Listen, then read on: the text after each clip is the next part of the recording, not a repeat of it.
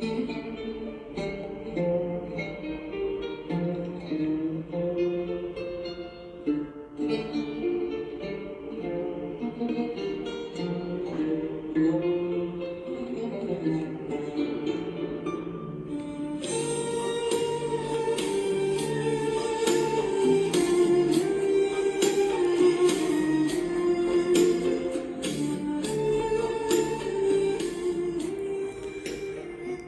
ala Resulina Muhammed. Sallu ala Habibi kulubina Muhammed. Sallu ala Şefii zünubina Muhammed. Sultanı Enbiya, Senedi Asfiya, Şefi Ruzi Ceza Hazreti Muhammed Mustafa'ya salavat. Seyyidi kainat, eftal mahlukat, şefi usat Hazreti Ahmet Müşteba'ya salavat. Resulü Sekaleyn, Ceddül Haseneyn, Şefi'ü Dareyn Hazreti Mahmud Mukteda'ya salavat. Subhaneke la ilme lena illa ma allamtena inneke entel alimul hakim. Subhaneke la fehme lena illa ma fehhemtena inneke entel cevadül kerim. Rabbi şrahli sadri ve yessirli emri vehlul ugdeten min nisani yefkahu kavli ve üfevvidu emri ilallah. İnnallâhe basirun bil ibad. Allah Teala'nın rahmeti, selamı, bereketi her birinizin üzerine olsun değerli mesnevi dostlarım. Bir dersimizde daha bir aradayız. Belkıs'ın hikayesine devam ediyoruz 460. sayfadan efendim. Başlığımız Ey Belkıs, ölüm gelip çatmadan uyan, kalk.''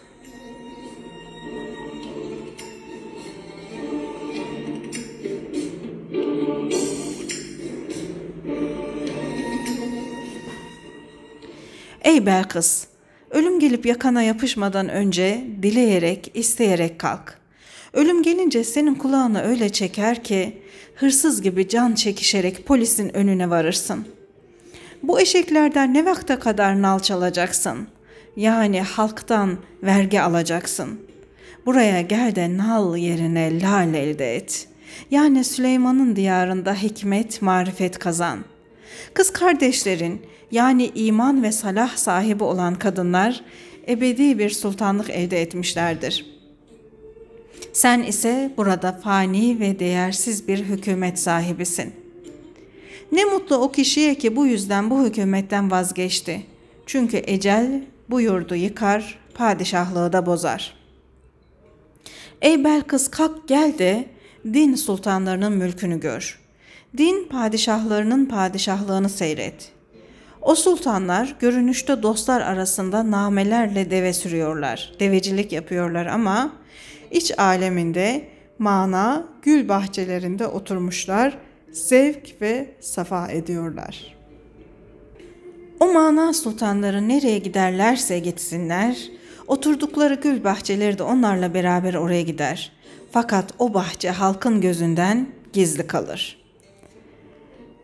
Değerli dostlar, İrlandalı bir şairin oğlu olan Oscar Wilde, insan içindeki zindanı her yere beraber götürür diye yazmıştır.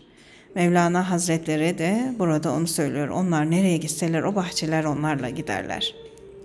O bahçelerin meyveleri bizi toplayın yiyin diye sultanlara yalvarır. Abi hayat onların yanlarına gelir de ne olur bizim suyumuzdan iç diye niyazda bulunur.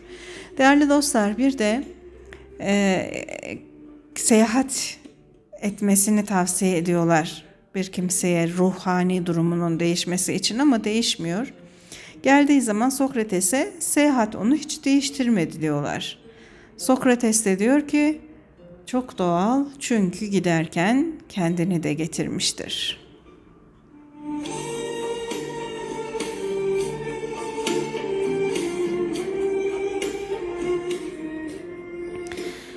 Gökyüzü onlara seslenir de der ki, gel de güneş gibi, ay gibi, kolsuz kanatsız benim içimde dolaş.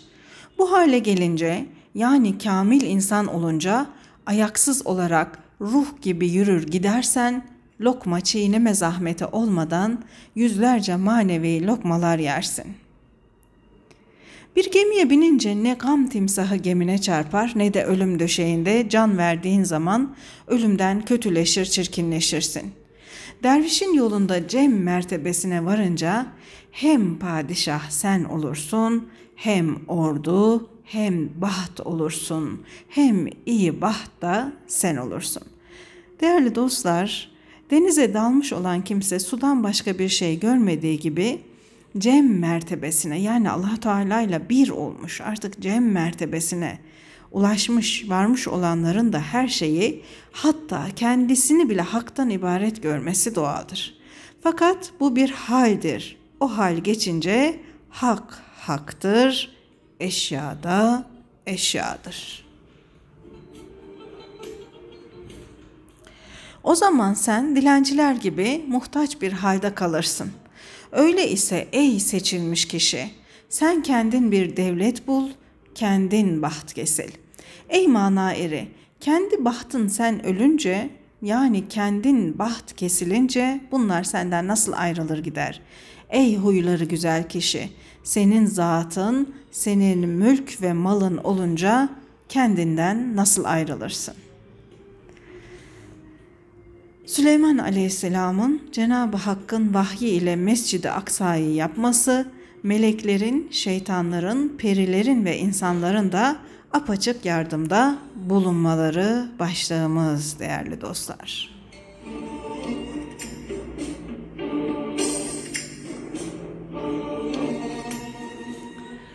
Hazreti Süleyman'a Ey Süleyman Belkıs'ın ordusu namaz kılacak Mescid-i Aksa'yı yap diye vahiy geldi. Süleyman Aleyhisselam'ın mescidin temelini atınca cinler, insanlar geldiler, orada çalışmaya başladılar. Bir kısmı aşkla, canla, başla, isteyerek, bir kısmı kulluk eder gibi istemeyerek zoraki işe girişti. Peygamberlerin yapılarında hırs yok da o yüzden daima parlaklar, parlaklıkları artmaktadır. Zengin ve kerim olan kimseler birçok mescitler yaptırmışlardır fakat o mescitlerden hiçbiri Süleyman Aleyhisselam'ın yaptırdığı Mescid-i Aksa namını alamamıştır.'' her an izzeti, yüceliği artıp duran Kabe'nin yüceliği Hazreti İbrahim'in ihlasından ileri gelmiştir. O mescidin üstünlüğü toprağından ve taşından değildir. Yapısında hırs yoktu, çekişme yoktu da bu üstünlük o yüzden meydana geldi.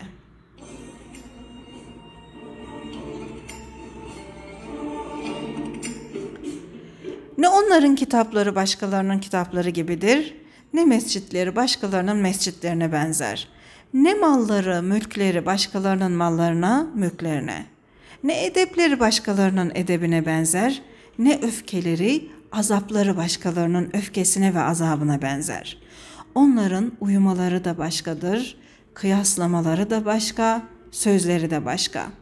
Onların her birinin ayrı bir manevi parlaklığı vardır. Ruh kuşları başka bir kanatla, nurdan kanatlarla uçmaktadırlar. Gönül onların halini andıkça titrer durur. Onların işleri bizim işlerimizin kıblesidir. Onların tavukları yani canlarının kuşları akıl almaz güzellikler, altın gibi parlak hayırlar meydana getirir. Onlar beşeriyet karanlığı içinde hakikat sahibinin nurunu müşahede ederler.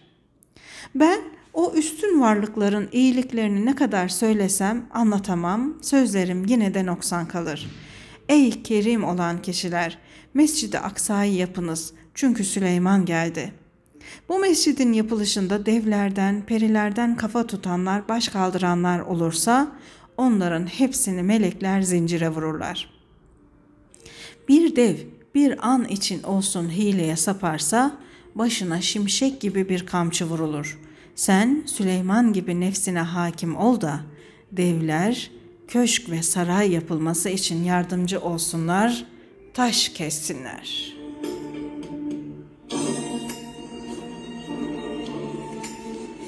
Ne kadar güzel söylüyor değil mi değerli dostlar? Sen Süleyman gibi nefsine hakim ol da devler sana hizmet etsin. Süleyman gibi hilesiz, vesvesesiz ol ki cinler, devler senin emrine uysunlar, feryadını dinlesinler. Şu gönül senin için Süleyman'ın yüzüğüdür. Aklını başına al da çok dikkatli ol. İhtiyatlı hareket et de o yüzüğü şeytana kaptırma.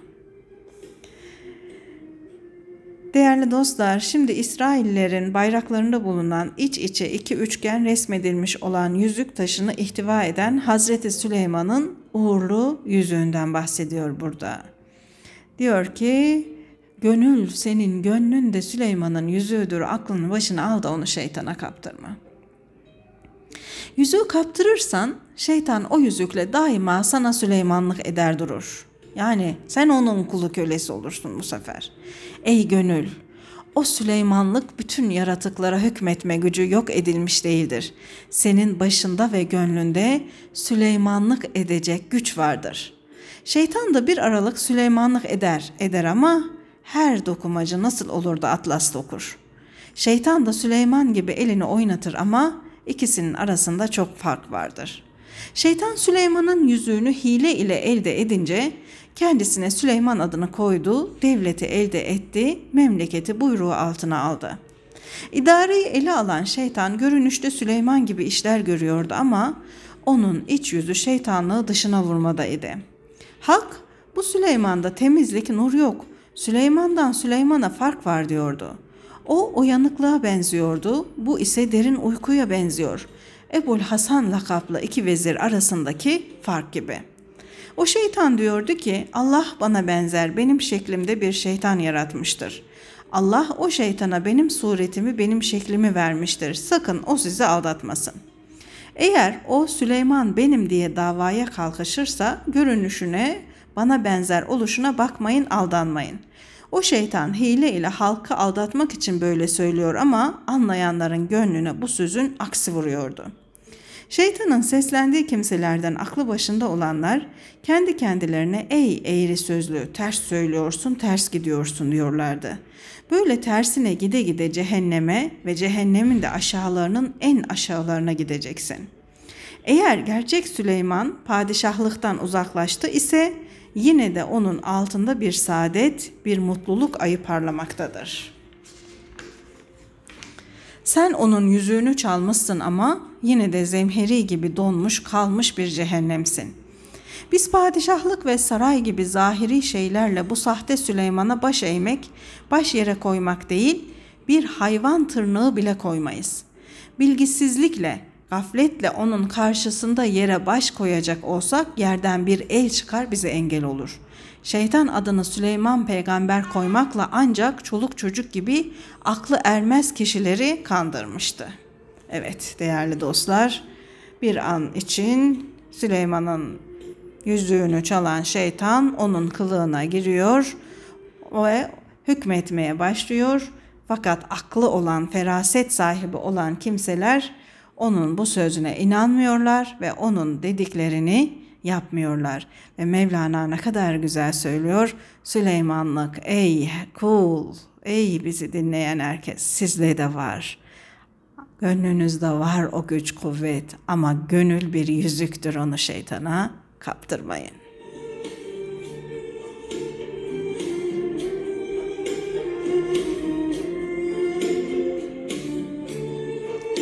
Başlığımız değerli dostlar, şehvet zinciri insanları çeker, götürür. Halk da cinlere benzer. Şehvet onları dükkana, alışverişe, mahsul elde etmeye, yiyeceğe, içeceğe çekiren, götüren bir zincirdir. Bu zincir korkudan, şaşkınlıktan yapılmıştır. Sen şu halkı zincirsiz görme. Çünkü bütün insanlar görülmez zincirlere vurulmuştur. Evet, her birimizin yiyeceğe ihtiyacımız, içeceğe ihtiyacımız, çarşıya, pazara, alışverişe ihtiyacımız, eşe, evlada, diğer insanlara, sevgiye, muhabbete ihtiyacımız hepimizin birer zinciri değerli dostlar. Hiçbirimiz tam bir hürlük içinde değiliz. Her birimizin zincirleri var.''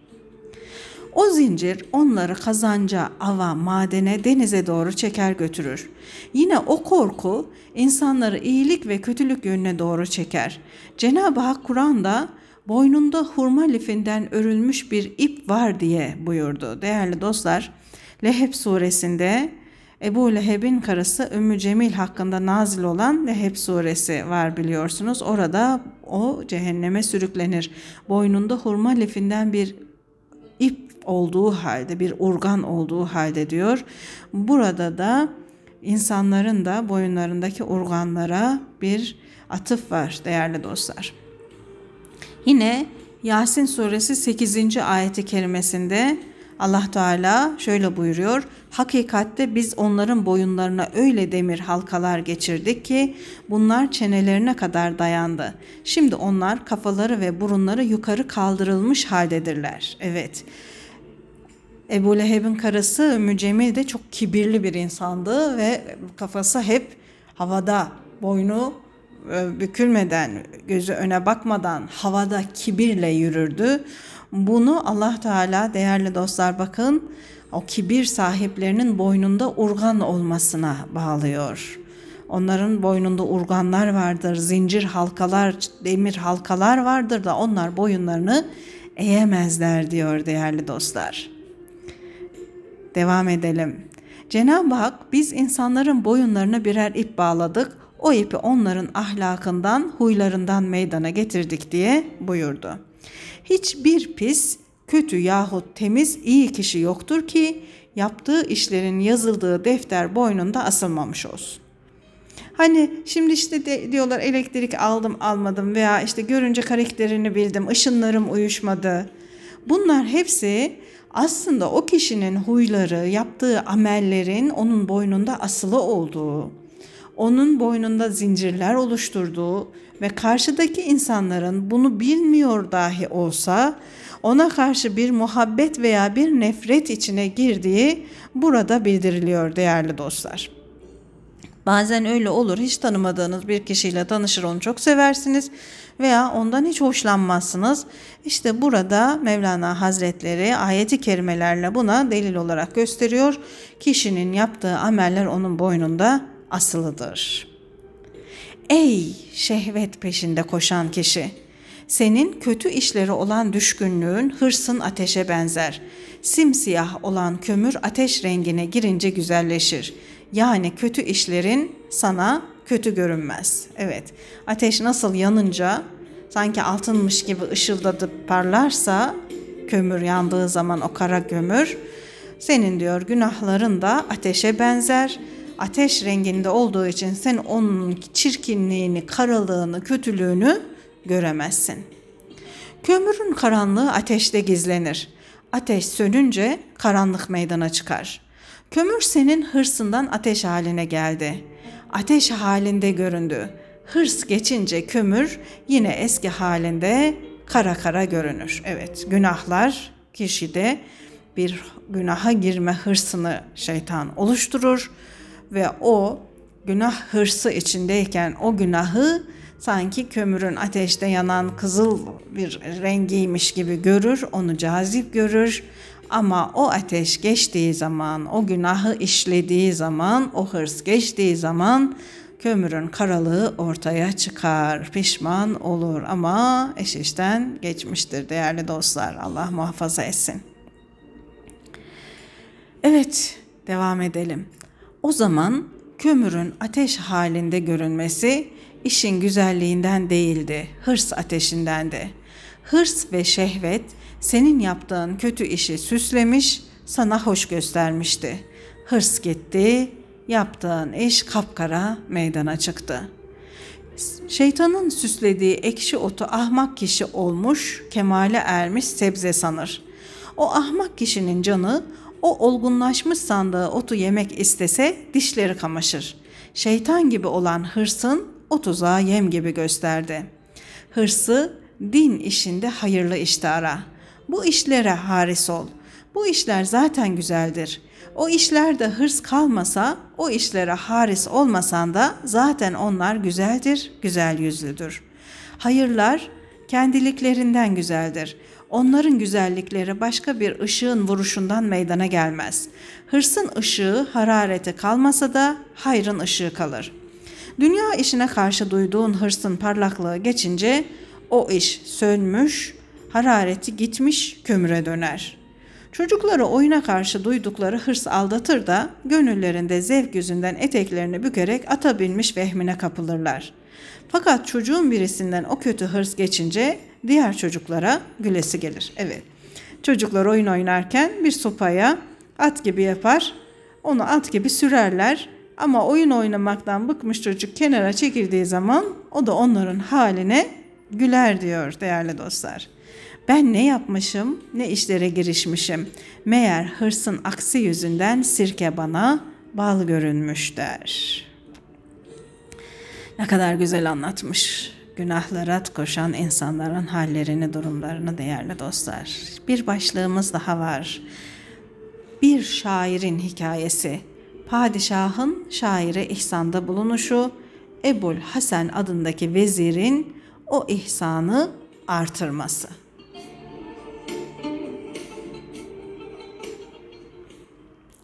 Şairin biri elbise sahibi olmak, değer kazanmak, mevki elde etmek ümidiyle padişaha bir şiir getirdi. Padişah kerem sahibi idi, şaire bin altın verilmesini ve başka ihsanlarda bulunulmasını emretti. Veziri bu azdır dedi, on bin altın ver de sevinerek çekilip gitsin. Onun gibi değerli bir şaire, senin gibi eli deniz kadar cömert olan bir padişahın on bin altın vermesi azdır.'' Vezir padişaha harmanın onda biri şaire verilsin diye geçmiş padişahların ihsanlarına dair hikayeler söyledi, hikmetlerden bahsetti. Padişah da şaire on bin altın ve haline uygun elbiseler verdi. Şairin gönlü şükürlerle doldu taştı. Şair bu fazla lütuflar, ihsanlar kimin gayreti ile oldu? Padişaha beni kim övdü, üstün gösterdi diye sordu soruşturdu. Ona dediler ki adı da, huyu da, kalbi de Hasan, güzel olan vezir Fulaneddin'in tavsiyesiyle oldu. Bunun üzerine şair adı gibi huyu da güzel olan vezire de uzun bir kaside yani övgü şiiri yazdı. Vezirin konağına götürdü, sonra ona döndü. Padişahın şaire verdiği elbiseler dilsiz dudaksız olarak padişahın lütuflarını, ihsanlarını övüp durmadaydı. Birkaç sene sonra şair yine fakirleşti, yoksul hale düştü. Kendi kendine dedi ki, darlık zamanında denenmiş olan kerem sahibini tekrar denemek yararlıdır. Yine ihtiyacımı önce denediğim bir kapıya götürmeliyim. Yani oraya gidip halimi arz etmeliyim.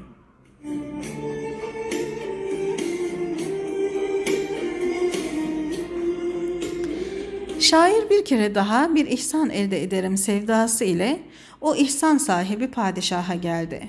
Şairin hediyesi ne olur? Yine bir şiirini alıp götürür, ihsan sahibine adeta rehin bırakır.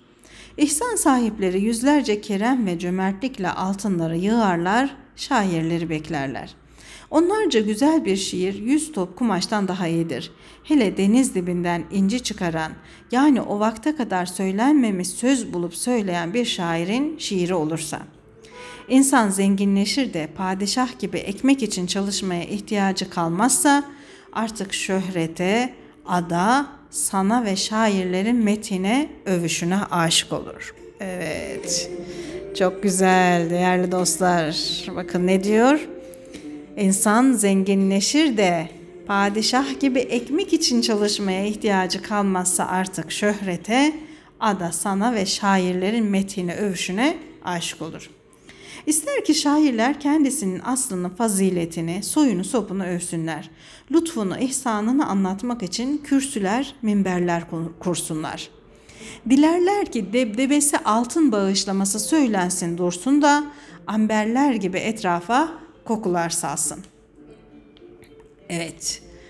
Şimdiki işte reklamlar, vizyon, şöhret, tanıtımlar değil mi değerli dostlar? Oralara harcananı zenginler hiç umursamıyorlar. Çünkü sonuçta onlara biraz daha tanınmışlık, biraz daha şöhret, biraz daha güç gelecek.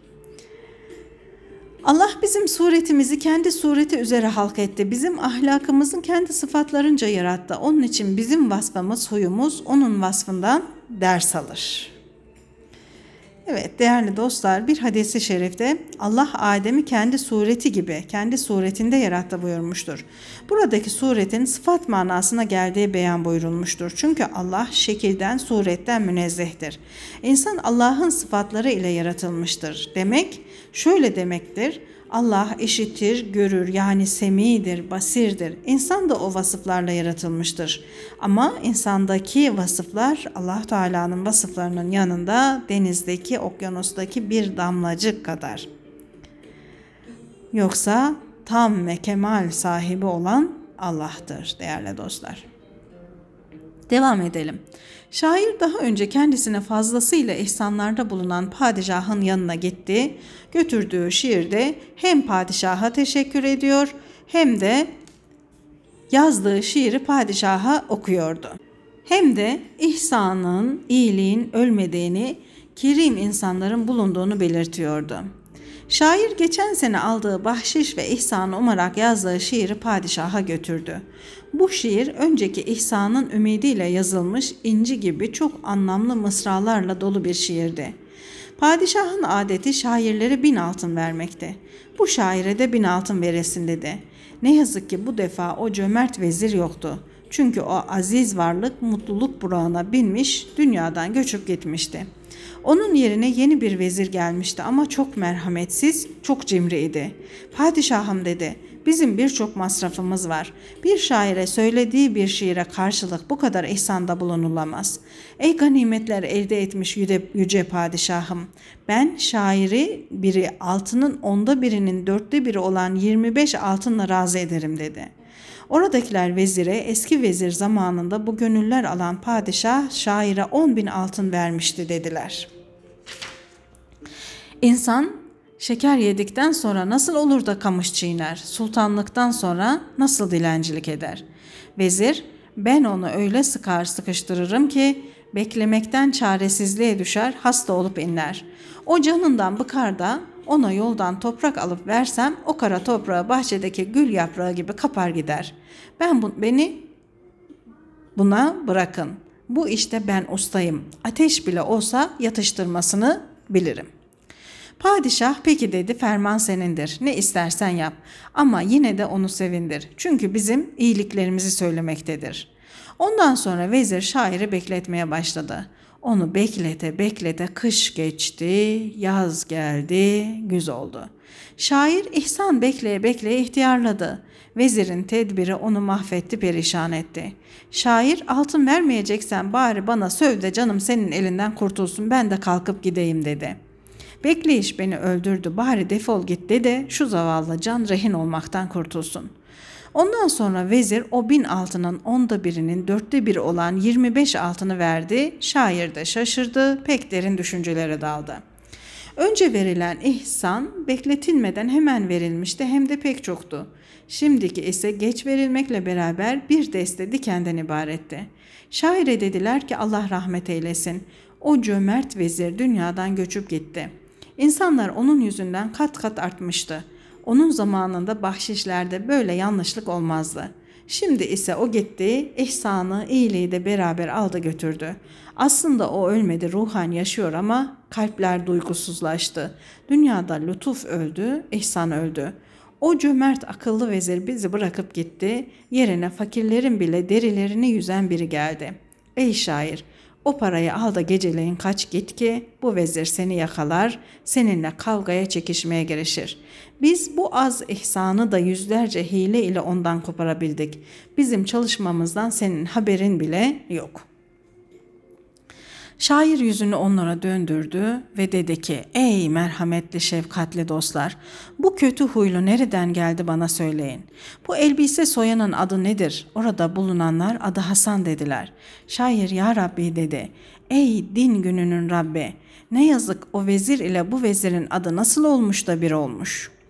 Onun adı da Hasan idi ama kaleminin bir işaretiyle cömert tabiatlı yüz vezir meydana gelirdi. Bu da Hasan ama bu adamın çirkin sakalından yüz tane halat örmek mümkündür. Bu padişah öyle bir vezirin sözünü dinleyecek olursa kendini de devletini de ebedi olarak rezil etmiş olur. Değerli dostlar, iki vezirin adları bir fakat huyları, tabiatları tamamıyla birbirine zıt. Şeyh Sadi Hazretleri bir şeyinde, şiirinde şöyle diyor. Her gözü kulağı ağzı olan Adem değildir. Nice şeytanlar vardır ki Adem oğlu kılığında görünürler. Gerçek Adem ahlakı güzel olan kişidir. Yüz güzelliği daha başka süsler dünyadaki fani nakışlara benzer diye buyurmuştur. Evet değerli dostlar yüz güzelliği insan olarak görünmesi onun huyunun da güzel olduğunu göstermez.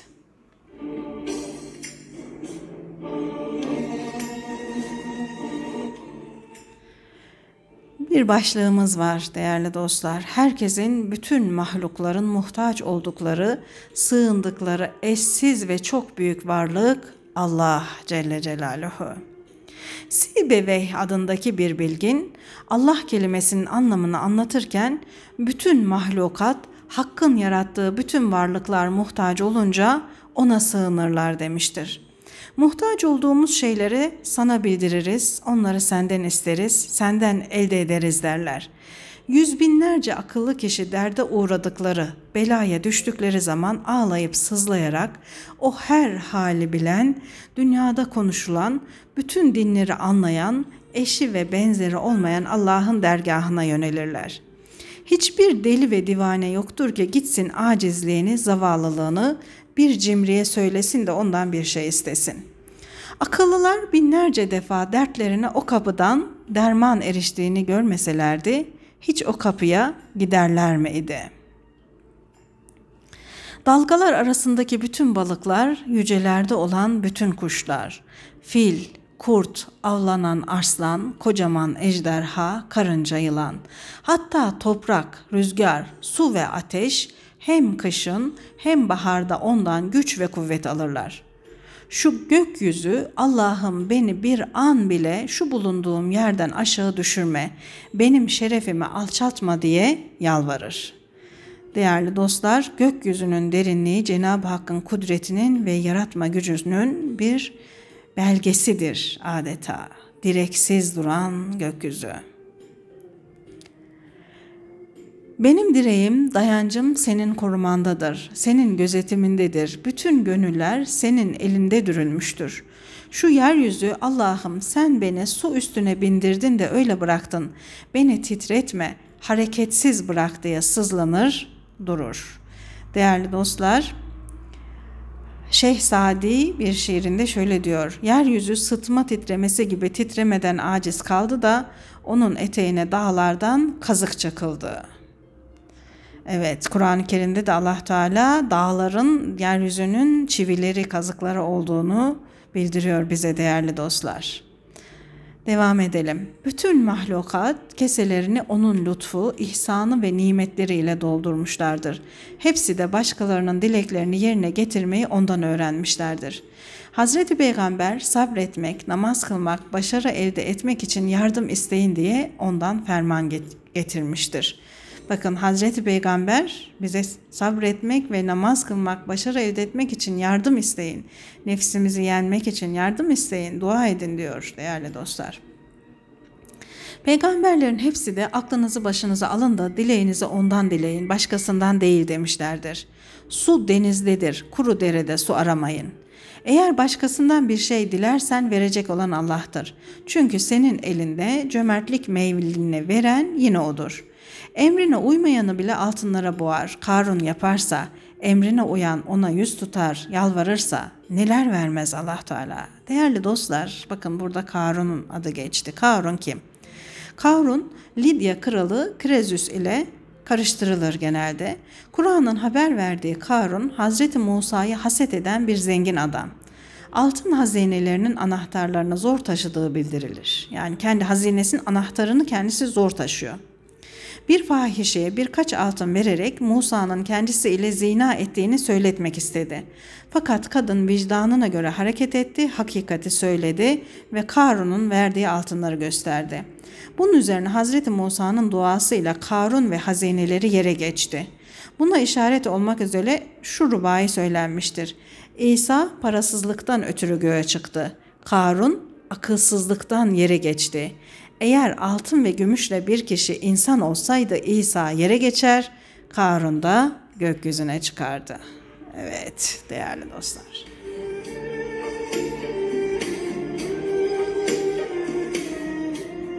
İsa fakir olduğu halde yüksek bir peygamber, Karun zengin olduğu halde, hazinelerini taşıyamadığı halde yerin dibinde değerli dostlar.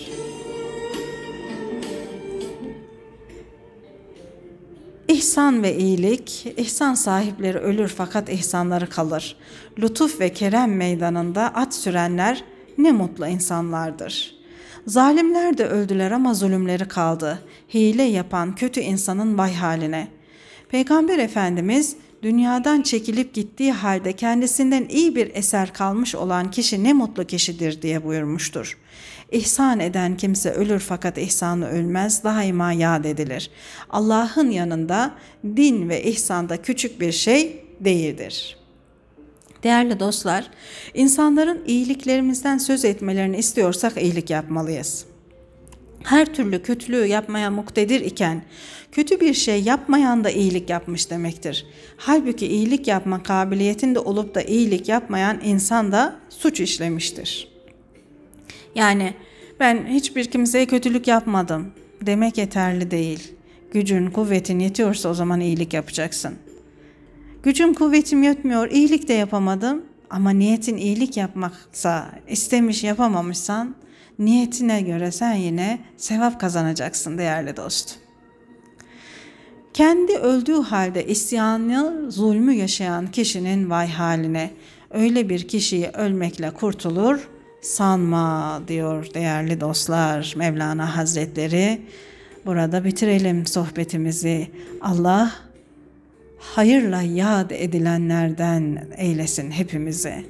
Baki kalan bu kubbede bir hoş sadaymış değerli dostlar.